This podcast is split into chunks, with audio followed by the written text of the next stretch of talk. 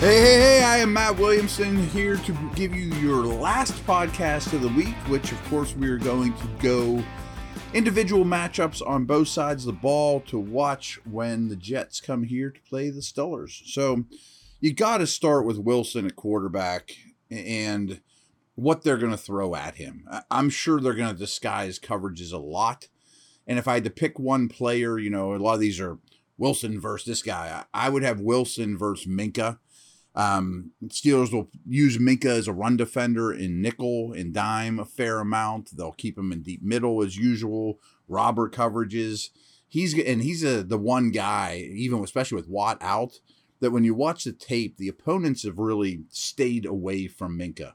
So he's someone to watch with his usage and the confusing of, of Wilson. But this one's as much Wilson versus Minkah as it is Wilson versus Teryl Austin and Tomlin and scheme and all that good stuff because we might see more blitz this week because you know their O line. We'll get to their O line. Um, has some issues with that. The quarterback hasn't played in a long time. He's not a real quick processor as a rookie to begin with. He was used to playing very well protected at BYU, and that was a problem last year. So, you know, Steelers pass rush has been lackluster the last two weeks. I think some of that is scheme. Most of it is Watt being out, of course. But I would think some more blitzes and pseudo blitzes and, you know, overload blitzes and just more exotic stuff against the, the young quarterback. So that is something to watch. Um, I don't think Witherspoon's going to play in this game. So Jets receivers versus Steelers corners. I think that greatly favors New York. And there's not many matchups that do, but that greatly favors New York. Garrett Wilson out of the slot, which probably means Maulet, you know, leaving Sutton on one side, leave Levi on the other. And they're going to have their hands full with Elijah Moore and Corey Davis. And Wilson versus Maulet. I like Maulet, but in terms of athleticism, speed, explosion, he's a shell of what Garrett Wilson is, who looks like a stud. I could see this being a breakout game for Elijah Moore. He's looked great. He nearly you know, scored on last week. I mean, like if you're holding him in fantasy and you don't know if you should dump Elijah Moore, get off that train, I would not. I think he's an exceptional player. Um, this is extreme, and I don't mean it to sound like this because one of my least favorite things are like, who's you remind you of? Oh, Jim Brown, Lawrence Taylor, Joe Greene.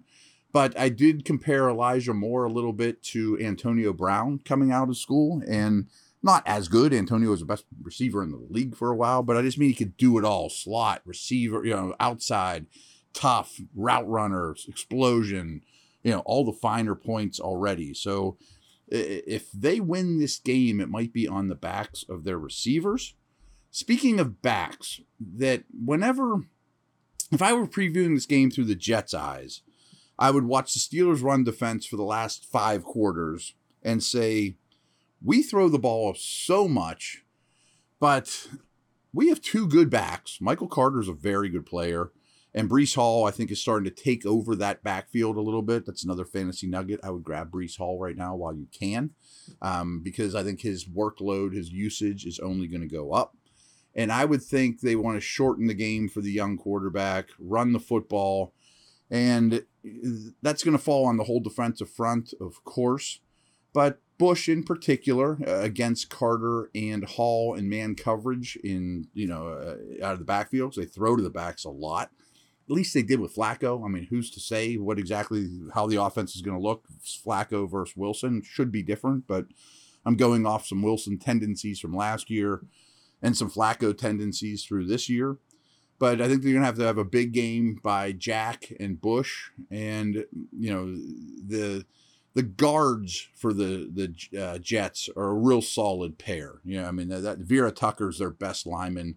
Uh, Tomlinson's a good player too. He hasn't been great this year, so I would think you want to run the ball on the backs of two backs. Didn't mean to do that, and your two guards. But that brings me to their tackle situation. The, poor guys. I mean, they, they've been losing tackles left and right. It was supposed to be Mekhi Becton and George Fant on the right side Actually, they were going to flip flip those this year, but both are out for the year.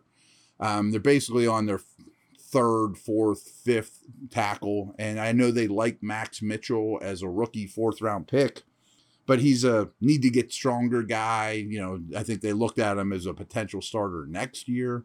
He's in now. Um, I think Highsmith is, has a massive advantage over these guys. Even the other side probably does as well. So the tackle situation, and again, Wilson holds the football, um, is worrisome to me if I were the Jets. I mean, to me, that might be their weakest spot of the team. Who knows about quarterback, to be uh, honest at this point. But um, tackles for the Jets are a real problem. Guards are not. So maybe you play accordingly if you're in New York and try to shorten things and run the football a little bit more and not having long uh, developing pass plays.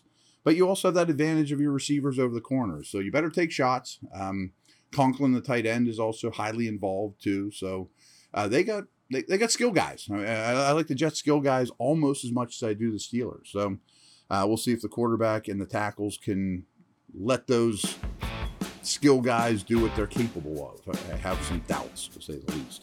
Um, we're back here in a minute. Talk about when the Steelers have the football. Uh, there we go.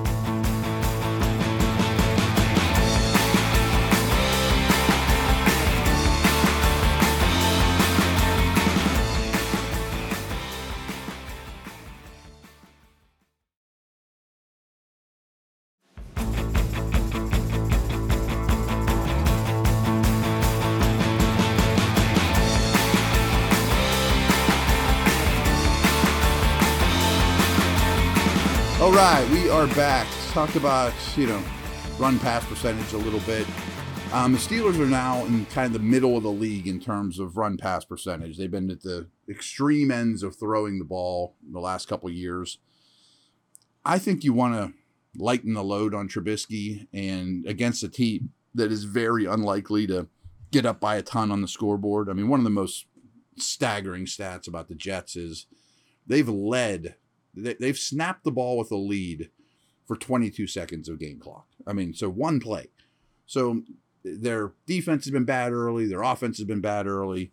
I think that you can Najee, Najee, Warren, Najee, Najee, Warren, and hopefully in the end of the game that pays dividends in terms of pushing the opponent around, not asking a lot out of your quarterback, establishing it. You know, I know that's kind of a cliche, but there is something to it as well as the biggest thing is keeping your defense off the field. Keeping this def- defense as fresh as possible makes a ton of sense to me. I'd also like to see the pace in which the Steelers play because I think I would slow it down a little bit. You know, I mean, and and huddle, come to the line. You know, I don't think you need to rush. I think you want to eat up clock and you have two good backs, use them. You have a developing offensive line, use them.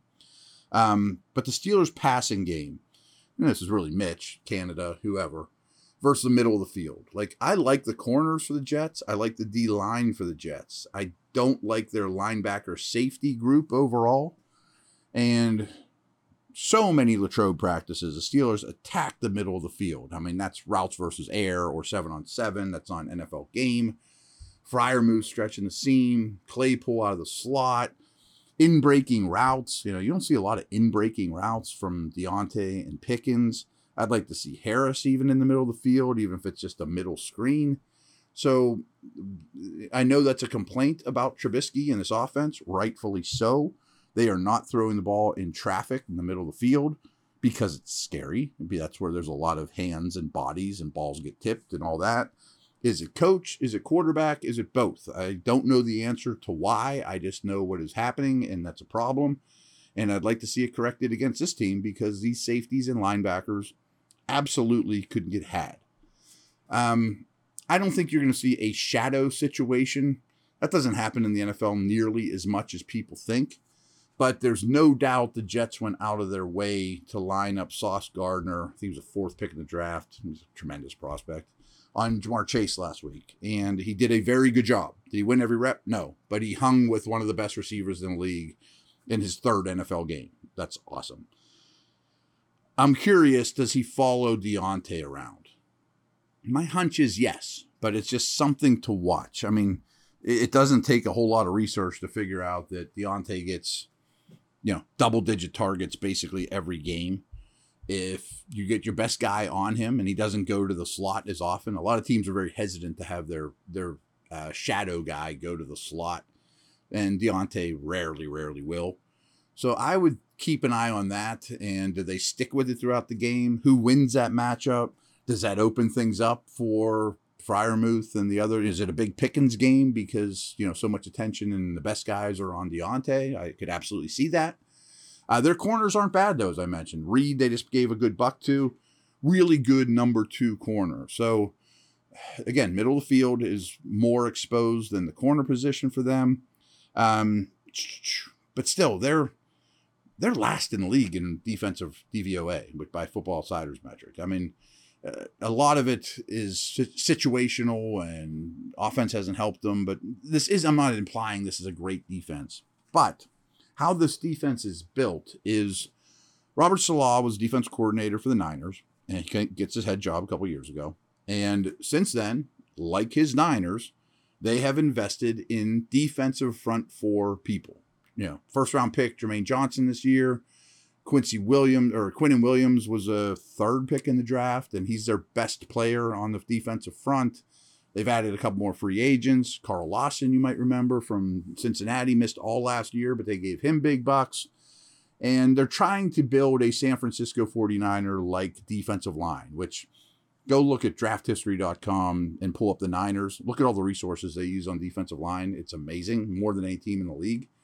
And the reason is they want six, seven, eight great defensive linemen that are always fresh and don't have to blitz. You know, I mean, it, it, we can cut corners at other positions in the back seven if the front four is awesome and deep and can influence the passer. And I like where the Steelers' O line is, where it's compared to where it's been, and it is improving. But up front, when the Steelers have the ball, the advantage goes to New York. They have better players, they have much better athletes, they have better depth. So that will be a, a stiff test to run or pass. Um, I do think that favors the Jets. It's not going to be the most difficult D line they've faced or will face, but it, it will, they will not be an advantage that way. So if the run game doesn't work, I hope they stick with it. Uh, I wouldn't expect a lot of really long developing plays.